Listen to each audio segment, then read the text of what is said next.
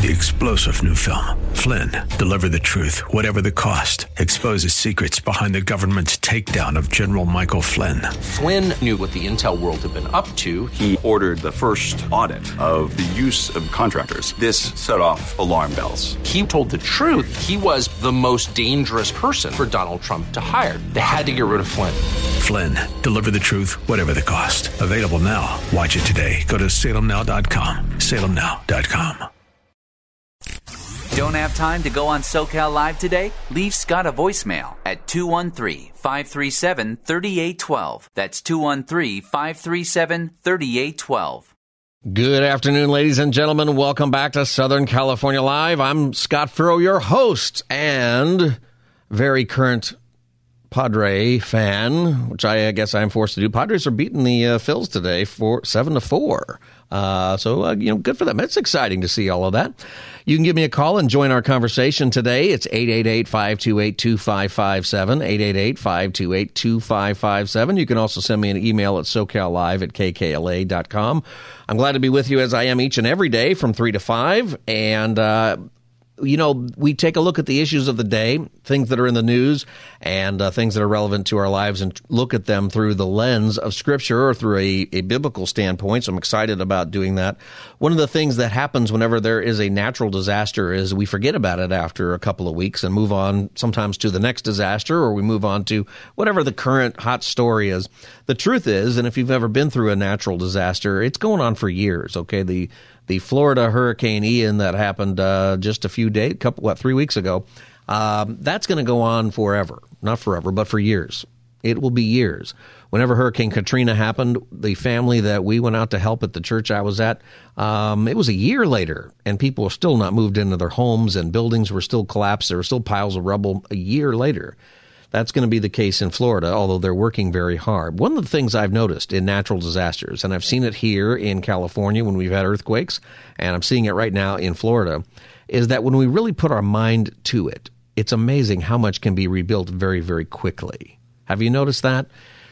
Today, uh, Governor DeSantis in Florida was announcing that the Sanibel Causeway, a bridge going over water that connects islands, okay, uh, reopened today, just three weeks fifteen days into the construction project, actually, it took to rebuild this bridge, at least to temporarily get it moving. It was important to do uh, because there were people on Sanibel Island who needed to have their power restored, and residents who needed help, a whole lot of things going on. And there was no way to the mainland, which means that you can't drive trucks over there. You can't, you know, you have to have helicopters fly or boats take, and it takes a lot of time. So it was very, very important to get this bridge built. Well, the bridge takes months or years to be built normally, and they did it in fifteen days. Here's what he had to say. We uh, had an ambitious agenda and an ambitious uh, roadmap to get this done by the end of October, uh, but I'm happy today by uh, opening it today. We're way ahead of schedule, and even when we got ahead of schedule uh, initially saying October twenty-first, we've been able to beat that as well. And I think uh, there were a bunch of people around. I think it's exciting to see that. Remember when we had the Northridge quake, if you were around for that in uh, California, and the interchange collapsed between the fourteen and the five. Part of I ten uh, collapsed just outside of downtown Los Angeles, uh, the Santa Monica Freeway, and those things were rebuilt so fast. It was incredible. And, you know, I look at this and I look at what's happening in, in Florida, and I go, you know, that's amazing. There are parts of Interstate five in Los Angeles that have been under construction for forty years. What in the world are we doing? You know, why is it that we can suddenly rebuild a bridge over water in a couple of weeks? You know, why why is that? And this is uh, the reason Governor DeSantis continued. I think like people in other parts of the country instinctively know if this had happened in some of their tape, it would have taken six months just to get through the red tape. I mean, there is no way they would have built rebuilt a causeway in three weeks. So uh, I think it's great for the residents here to be able to get back. I also think it's something that shows a little bit of a can-do spirit for a change, and maybe we should just focus on getting things done and not be mired in bureaucracy all the time. That, I thought, was great advice, and that's the reason, you know, that's you got to be careful, right, because you don't want to build it sloppy and have it collapse, but uh, we did these these construction projects here in uh, Los Angeles, and uh, what, twenty-five years later, the the freeway has not collapsed. The over overpasses are still working, and they look good. And there was incentive. There was a lot of cost. There was an extra fourteen million dollars for the I ten project for the people working on it, and they got it done so fast. And the big thing is there is a lot of red tape and a lot of bureaucracy that happens in government. And that also happens at your workplace. That also happens at your church. As a pastor, let me tell you, it's it happens. Sometimes you need to have committees together to decide what color the paint needs to be on the wall in the janitor's closet that nobody goes into except the janitor who doesn't care what color it is. It's incredible what has to happen. And then it never gets painted, or it gets painted one color, and then you got to have a meeting because somebody didn't like that color. That happens in businesses. That happens in other places. This is good news for Florida. Do you ever feel like that happens in your life? Do you ever feel like in your life you have some kind of bureaucracy going on? I don't mean at your job or your church. I mean in your spiritual life. I mean in, in who you are and who you are trying to become in the Lord. How do you cut the spiritual red tape? Do you have a story that you want to share about how you got past the spiritual red tape and you got something done? Share that story with us, eight eight eight, five two eight, two five five seven, or anything that's on your mind in this subject, eight eight eight, five two eight, two five five seven. What are some things that you think people put in their lives that are spiritual red tape? What is preventing you from growing? What is preventing somebody that you know from growing? And, and you know, how do you help them cut that red tape so that things get done? I mean, that's a big question for us, right, spiritually? I mean, do you find that a year later you're in exactly the same place you were spiritually a year before?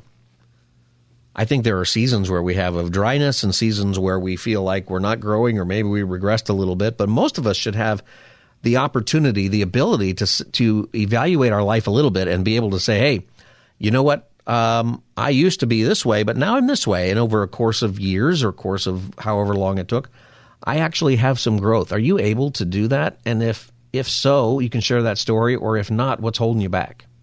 I call that spiritual red tape. There is something that is preventing you from making progress in these areas. The number is eight eight eight, five two eight, two five five seven, eight eight eight, five two eight, two five five seven. Maybe we can help each other get through that circumstance. And you can also send me an email, socal live at k k l a dot com. It's important because we're called to grow. We are given the Holy Spirit who is developing with us the the fruit of the Spirit, love, joy, peace, patience, kindness, goodness, faithfulness, gentleness, self-control, these things that you don't get to pick one. It's not like spiritual gifts. Okay, gifts, you might have one gift or two gifts, and you have those, and you develop those, and you don't have the the rest of them. Okay, but spiritual gifts, you're, you're going to grow in all of them. Are you? Can you look at your life and say, yes, I'm really growing in my faith? I think for some of us who have been Christians a long time, it gets a little bit sticky because we there's there's a certain place where we think we've made it. In my observation, over twenty-five years of ministry, growing up in a pastor's home where I have seen my dad in fifty years of ministry, which he's still doing, uh, it's amazing to see some people who grow at every stage of life and some people who haven't grown much since they were in grade school, but are in church every Sunday. What's the red tape that's holding you back? I think there's a few things. Some of it's sin. Some of it, you know, there's a sin that you won't repent of. I'm not talking about a sin that you're just struggling with. I'm talking about something that you're holding on to. You like it. There are people who I think uh, look at certain things as like, well, I really struggle with a whole lot of things, but um, this one I'm keeping. Lord, I don't agree with you, or Lord, uh, this one's too much fun, or Lord, I'm just not going to acknowledge you on this. I promise you, it's affecting your prayer life, and it's affecting your ability to grow. You know, when we have unrepentant sin, it's very hard to really pray. And here's why. Because you get to a place where you're going to pray, and the first thing the Lord brings up is that one thing. And that, you know, if you don't if you don't want to submit that to the Lord, well, then it's pretty difficult, isn't it? See, that's spiritual red tape. You're preventing yourself from having the joy that comes in the freedom of repentance, the freedom of growing in your faith, the freedom that there is in being courageous with letting people know that you know the Lord. the freedom that you have when you focus on the right things that God has called you into. Another person spoke in Florida at this press conference. His name was Jared Perdue, and he is the Florida Department of Transportation Secretary. Uh, if you're just joining us, this is Southern California Live. I'm Scott Furrow, and we're talking about spiritual red tape and what prevents you from growing, or how have you gotten past spiritual red tape that you have experienced. eight eight eight, five two eight, two five five seven is the phone number, eight eight eight, five two eight, two five five seven. You can also send an email to socal live at k k l a dot com. Jared Perdue, the Florida Department of Transportation Secretary, at an event today where they were celebrating the opening, the reopening of the Sanibel Causeway.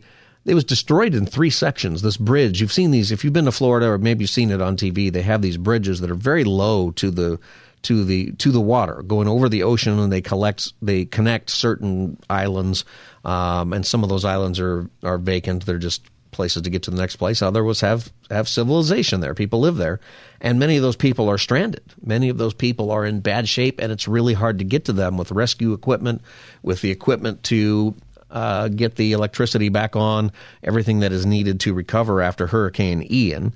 And so they were celebrating the reopening of this bridge fifteen days after they started the project. And this is what the Florida Department of Transportation Secretary had to say. Um, it's it's really incredible what you can accomplish when you cut through the red tape, as the governor mentioned, and you align behind a common set of goals, a common mission to help people. That, I thought, was an amazing thing, a common set of goals and a common mission to help people.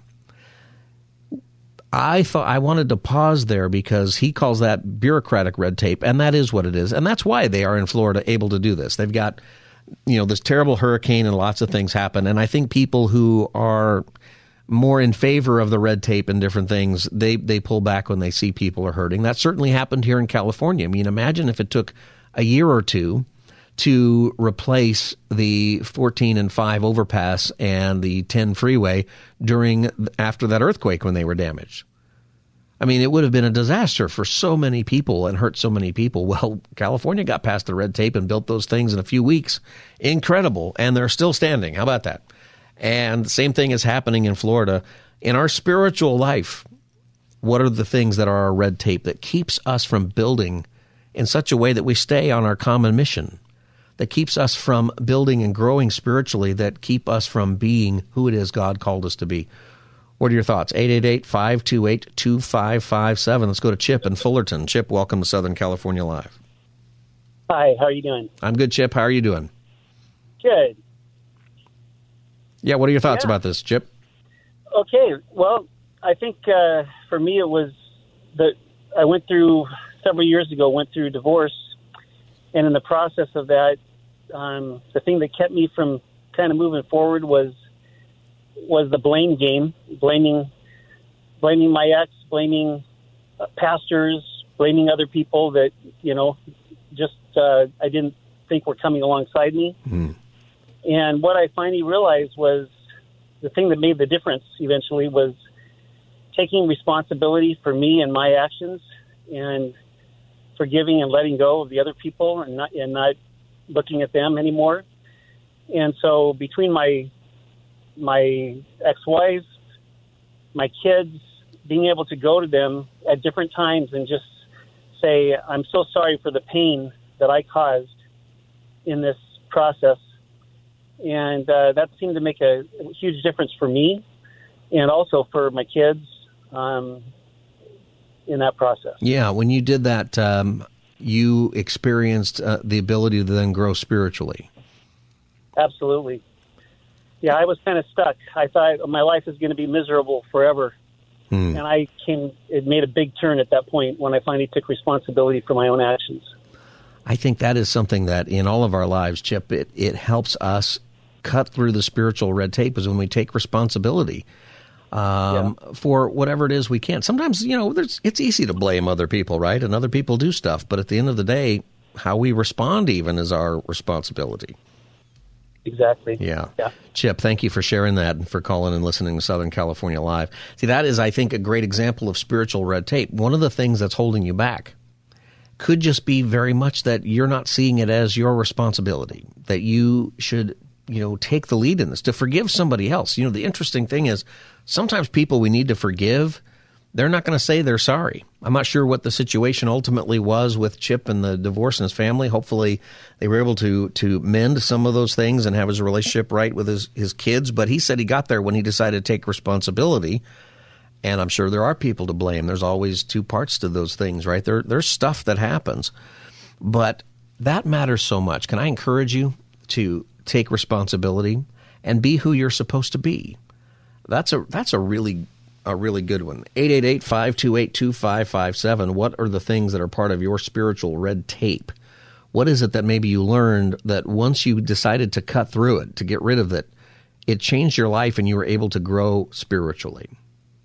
It matters a lot. eight eight eight, five two eight, two five five seven. You can you can share your story or send me an email at socal live at k k l a dot com. One of the things that I would tell you to do, there's there's three things that you can do.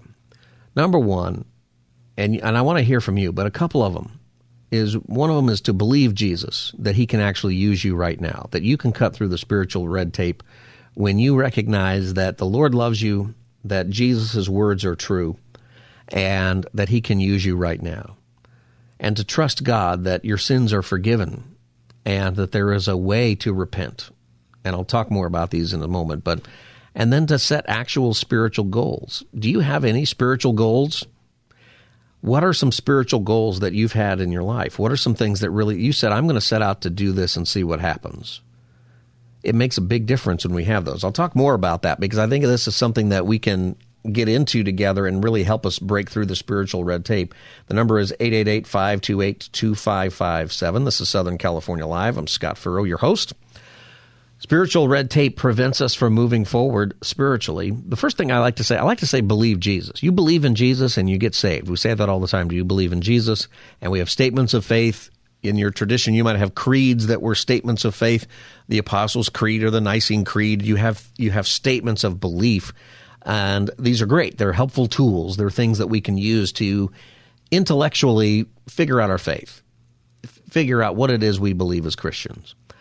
But part of walking with the Lord, okay, part of our spiritual life isn't just believing the right things. We have to do that, but believing the right things isn't an academic exercise. If you believe the right things, it changes your life. It impacts how you make decisions.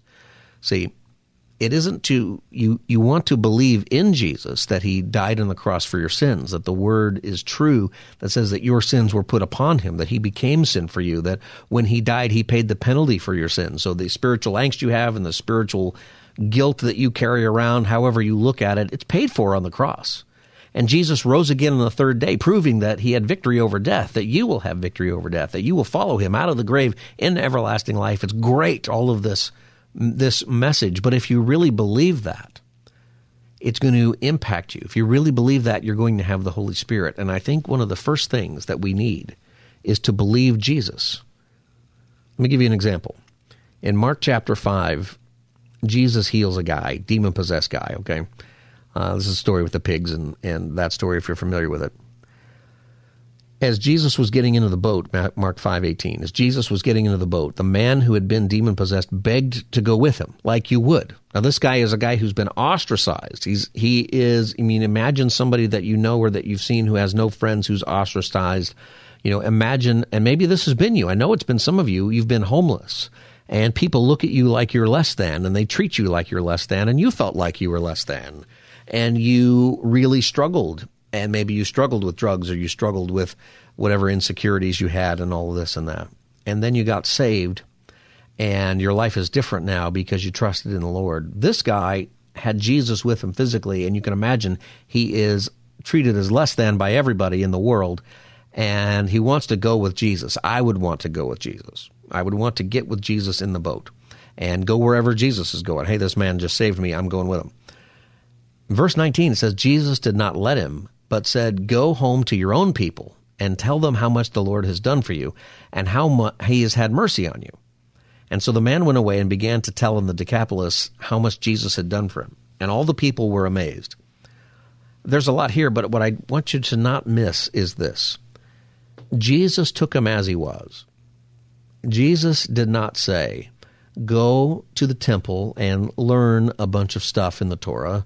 And once you take that class, class one oh one, one oh two, one oh three, one oh four, one oh five, Genesis, Exodus, Leviticus, Numbers, Deuteronomy. Once you've learned all of that, then I want you to go to class two oh one, two oh three, two oh four, and take all of these classes. It'll take you a few years, um, and pretty soon you're going to have these disciples behind me. They don't know it yet, but they're going to be used to uh, teach those things and write them down. And I know you're looking at Peter and you don't believe it, but trust me, he's going to. And wait. And eventually you will learn enough and have enough head knowledge and, and have enough time to repent and do other things to be used by God. That's not how it works in the Bible. Jesus sends this guy to do his will immediately. And what does this guy know? All we know is that Jesus healed him. That's what he knows. And he ends up becoming a missionary. First he says, go to your people. That's his life. That's the people in his life. But then the Decapolis, that's the ten cities. That's like going to uh, every uh, major city here in Southern California and sharing your story about what Jesus did. Jesus trusted him to tell that story, which pointed people to Jesus. See, and he did it because he believed Jesus. He didn't leave from that experience with Jesus where Jesus says, no, you can't come with me, with his head down going, man, no, even Jesus doesn't want me around. He didn't say, I can't be used by God. I don't know where to go. I'm healed now. That's good and hooray, but I'm I'm still worthless. He believed Jesus. He believed that he could do it, and he did it. Jesus says the same thing to you. Wherever you're at, he's telling you, go to your own people and tell them how much the Lord has done for you and how he has had mercy on you. Each one of us has that story. And you know what? Whenever we tell that story, God does something. I got an f- interesting story I'll tell you that uh, somebody shared about that, that uh, maybe you've had that same experience. Where is it that in your life you've cut the spiritual red tape, the bureaucracy that was keeping you from growing? Maybe it's insecurity, maybe it's sin, maybe it's it's just confidence, or maybe somebody taught you something wrong. Where was it that you broke through and you realized that you can get a lot of things done spiritually just by believing in Jesus, believing Jesus, and doing what he asked? eight eight eight, five two eight, two five five seven, eight eight eight, five two eight, two five five seven is the number. I'm Scott Furrow. I'll be back as the Wednesday edition of Southern California Live continues.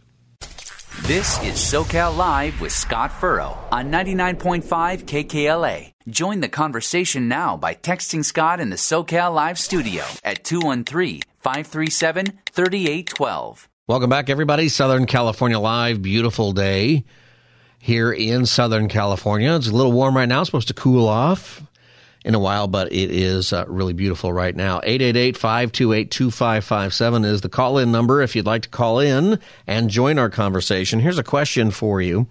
Have you ever set a spiritual goal and met that goal? What was it? How did you do that? How did you do that? We're talking about spiritual red tape and how to cut through it. I'll bet that everybody listening, if I asked, would you like to grow spiritually, you would say yes. I'd like to grow spiritually. But if I asked, are you growing spiritually? Some of us would say yes. Some of us would say no. I think some of us would say, I'm not sure. I think a lot of us would say, I'm not sure. I think that we're probably always growing a little bit spiritually if we are, if we're saved. The Holy Spirit's working on us maybe in ways we don't recognize, and that that's going to, we're going to notice it a year or two, or somebody else will point it out to us. But I do think that there are ways that we can take action and set spiritual goals and meet those goals, and it will it will grow us closer to Christ, make us more like him, make us more effective in whatever it is that God has called us to do in this life. You can share your story. What's a spiritual goal that you set and met, and how did it affect you? eight eight eight, five two eight, two five five seven, eight eight eight, five two eight, two five five seven. Before the break, I told you that I was going to tell you the story. So this is how God works in us sometimes. Sometimes he puts us in a situation where God's going to cut through the red tape. So somebody who I know, I'm not going to say her real name. We'll call her Kelly for this uh, example. Uh, Kelly was away from the Lord, grew up in the church, away from the Lord, and struggling a lot with her faith and into a lot of stuff, some drugs and some sex and other stuff that, that younger people will get into, uh, even older people will get into, frankly. Um, And some crazy thing happened. She was really fighting with the Lord. So she never got to a place where she said, no, I don't believe it. But she was saying, I don't really want to be a part of it. I'm not going to go to church, and I, I'm not going to uh, acknowledge that I'm a Christian to people, and those kinds of things. And whether or not she was a Christian, you know, that's up to the Lord and what's on her heart, whether or not she really was, right? But here's the interesting thing that happened to her. Today, just to let you know where she is, she is somebody who is a worship leader at her, her church. She she has rededicated her life to Christ. Her testimony is amazing. She's growing spiritually. It's a great, great thing to see. Here's what the Lord did to her. I say did to her. I think so. God put in her life a coworker who was not a believer, not a Christian, but somebody who was very bitter about Christians and Christianity. And she's working with this person all the time who had a lot of sort of unfair notions about the church or Christians in general, or and wrong ideas about the Bible. Now, this this person as a kid grew up in the church, knew a lot of Bible, went to Sunday school, went to a Christian school even, and knew a lot about the Bible, actually. Actually had an intellectual understanding of a lot of doctrine and theology, what Christians really believe, which sometimes is opposed to what Christians do sometimes. And so this person, he was grumpy about what Christians did, but his he had a lot of problems with what Christians supposedly believed, and he was saying things that were incorrect. And she met with me one time frustrated because this guy keeps saying things about the Bible that aren't true, and she finds herself defending the Bible to this guy. And in this role all the time, she's saying, I don't, and I have to keep saying to him, I know I'm not living it this way, but this is what the Bible actually says. And she said, I kept having to say to him, I understand that I am not, um, you know, I want you to know that I recognize that I'm not living the way the Bible would say I should live, but what you're saying about the Bible's wrong, and I'm going to tell you why it's wrong. And she ends up really working with this guy, so he gets it straight about the Bible. And it was a funny thing because this caused her to wrestle with the Lord. She said to me, she said, you know what? God is wanting me back, and I don't want to go. And then she said this, but I'm afraid he's going to win. That was her attitude. And I thought, that's great.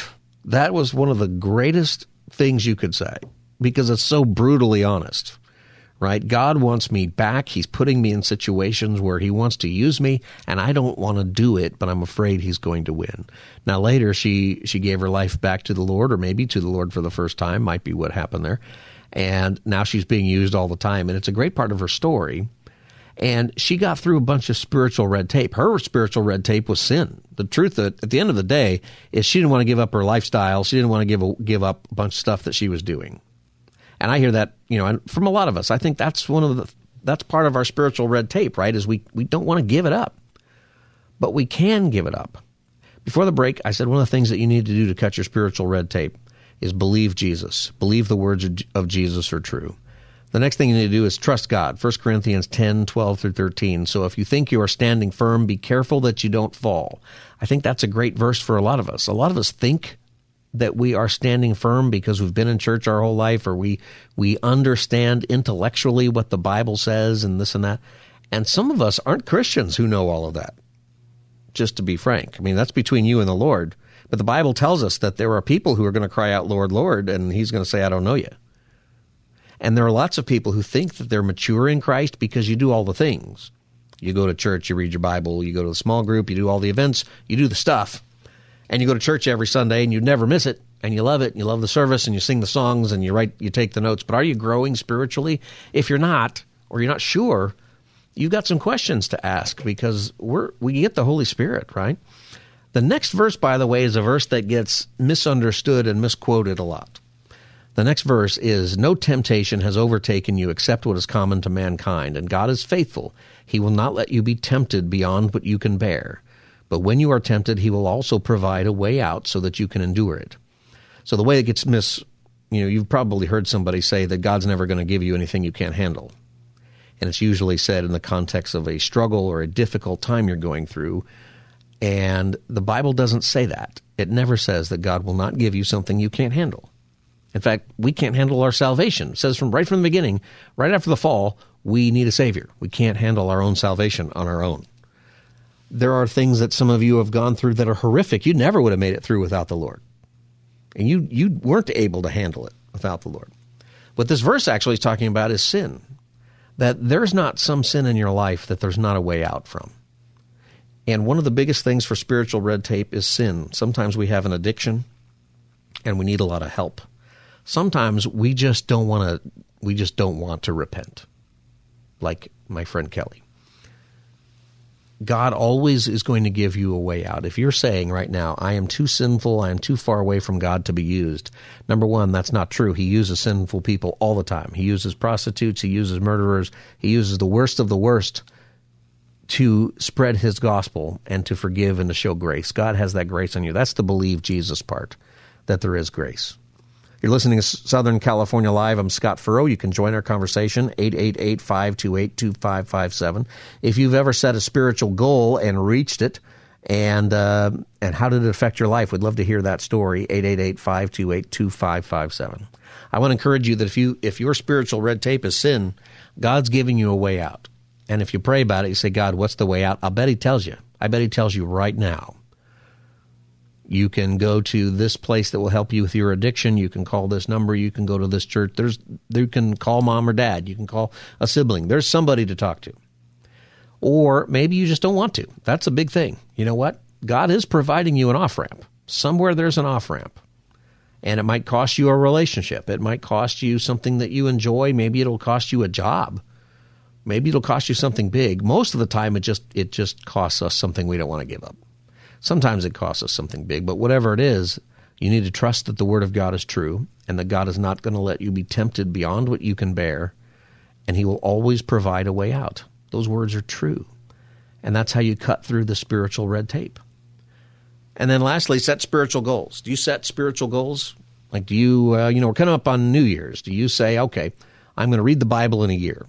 This year I will read the Bible, and you can get a one-year Bible. You can break it out. There's a two-year Bible in case you're a slow reader, and there's a three-year Bible if you're a really slow reader. I mean, three years, how long does it – it's not that big of a book. Um, there's many different things that people do. Maybe it's Bible reading. Maybe you decided to start praying every day or once a week and see what the Lord does. What I would tell you to do is set a realistic goal that seems hard to achieve spiritually, but that it has a couple of things. Here's what your spiritual goal needs to have. It needs to be something where you're following the Great Commandment and furthering the Great Commission.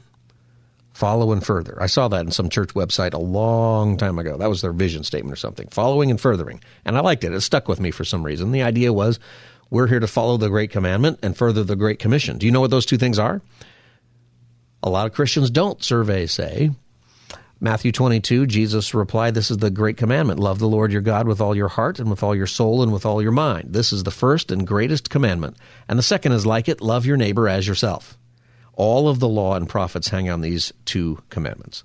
That's the Great Commandment. And you got to have that first, because the purpose of your spiritual growth isn't just so that you have some kind of spirituality that makes you cool. It's because you love the Lord. It's because you recognize what he did for you, that he saved you through Christ, and that you you love him. You love being part of the family. He is your father. You pray to the, you pray to God. Jesus said, not by saying, dear King, dear Creator, dear Magnificent One. You can say those things, but the way Jesus told us to pray was our Father. It's relational. It's the the perfect relationship that you should have. You love the Lord with your Lord your God with all your heart, with all your soul, and all your mind. And the second one is love your neighbor as yourself. That's the Great Commandment. That's what we're supposed to do. Is the reason for our spiritual growth anyway is so that we're better at loving people, so that they see the kingdom of God through us. That's the purpose. You know, if if the purpose was just our spiritual growth, then we should go to heaven immediately, because we'll never grow as much uh, on this earth as we will once we're in heaven. See, the purpose of our spiritual growth isn't just for us. It's so that you can better love your neighbor as yourself. And the Great Commission is making disciples. Go and make disciples of all nations, baptizing them in the name of the Father and the Son and the Holy Spirit, teaching them to obey everything I have commanded you, and surely I'm with you always to the very end of the age. If you make a spiritual goal where your goal is to love the Lord and love your neighbor, and the spiritual goal is to do what God has called you to do, make disciples, I promise you, God's going to help you meet that goal. You will cut through so much spiritual red tape. The sins that you don't want to give, get rid of, you'll drop them. The places where you don't believe, where you're insecure, where you're not sure about your faith, God will, will strengthen you when you make this commitment. And God can use you to do amazing things. How do you know that the person that you really want to share your faith with but you're afraid to, how do you know that person's not the next Billy Graham? Because one day you you share your faith with them.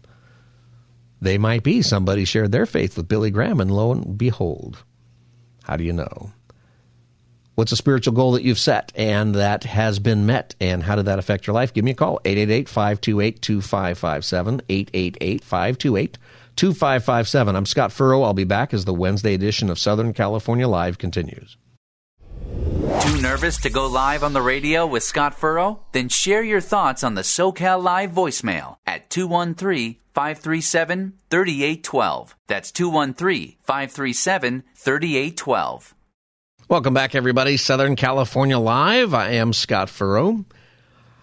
And the number here is eight eight eight, five two eight, two five five seven. This is Southern California Live. You can call eight eight eight, five two eight, two five five seven to join the conversation, or you can email me at SoCalLive at K K L A dot com. We're talking about spiritual red tape, how to remove it. Have you ever set a spiritual goal that was a big one and you accomplished it? You ever thought about this? Do you do this at New Year's and then seventeen days later it's gone? What's the average time people stop going to the gym and stop doing their New Year's resolutions? It's like twelve days. It's something like that. We hardly ever make it. Um, I think, though, that a lot of you have set goals and you've made it. Or maybe you made it halfway, but the Lord still did something great. Or maybe the Lord did something different than you expected. God sets big goals. Making disciples is a big goal. I want you to picture this. You got eleven guys standing on a hill, and uh, Jesus tells them, go and make disciples of all nations, baptizing them in the name of the Father, Son, and the Holy Spirit, teaching them to obey everything I've commanded you, and then he's gone. And you're just standing there. Probably took you an hour or two to stop looking up and to sort of come to your uh, senses about things. But the last thing he said to you probably sticks with you, and surely I am with you always to the very end of the age.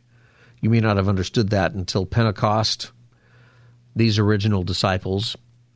But God set a big goal. It's the greatest endeavor ever given human beings, to make disciples of all nations. And it's been successful, by the way. The, the mission to make disciples, the strategy is the church, you and me. And, you know, if you're wondering, gosh, you know, we say we hear a lot of bad things about the church, and, and people get kind of negative about stuff. Has it worked, though, over time, over two thousand years? How's it gone? Started with about three hundred people right before Pentecost. Another three thousand get added. And uh, what was it back then? You know, the, the original, the first church when it first started, there was about one Christian for every twelve million people in the world. One in twelve million. That's how many Christians there were.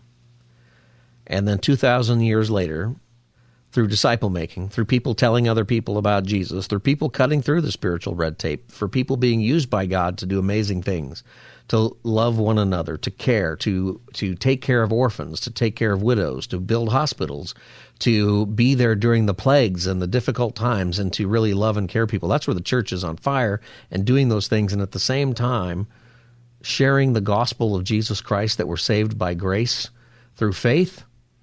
And that's different than any other religious or philosophical thought in the world. Has that worked? Let me tell you something. How many people are Christians today? If we started out one in twelve million people on the planet were Christians, where are we at today? Depending on the survey you read, it's about one in twelve. One even has one in nine. That's pretty good progress. Whatever bad thing you want to say about the church, uh, this goal that Jesus gave us of making disciples of all nations, Uh, we've gone from one in twelve million Christians to one in about twelve. That's incredible. It's working. See, the the the gates of hell are not going to prevail. Jesus is right about everything. And as dumb as we get sometimes, and the mistakes that we make, and the failures that the church has had and that people have had, and the sin that everybody struggles with, in spite of all of that, people hear the gospel and they come to the truth that God wants for them. Over and over and over again. In fact, people get saved in much faster ways in countries where it's not even legal, where people are severely persecuted. That's why in your life, if you have a spiritual goal, if you're thinking to yourself, God really wants me to do something, and you kind of have a thought of what that is, you know what? Set a goal toward it, and you can make it outlandish. You can. It's got to be realistic, okay?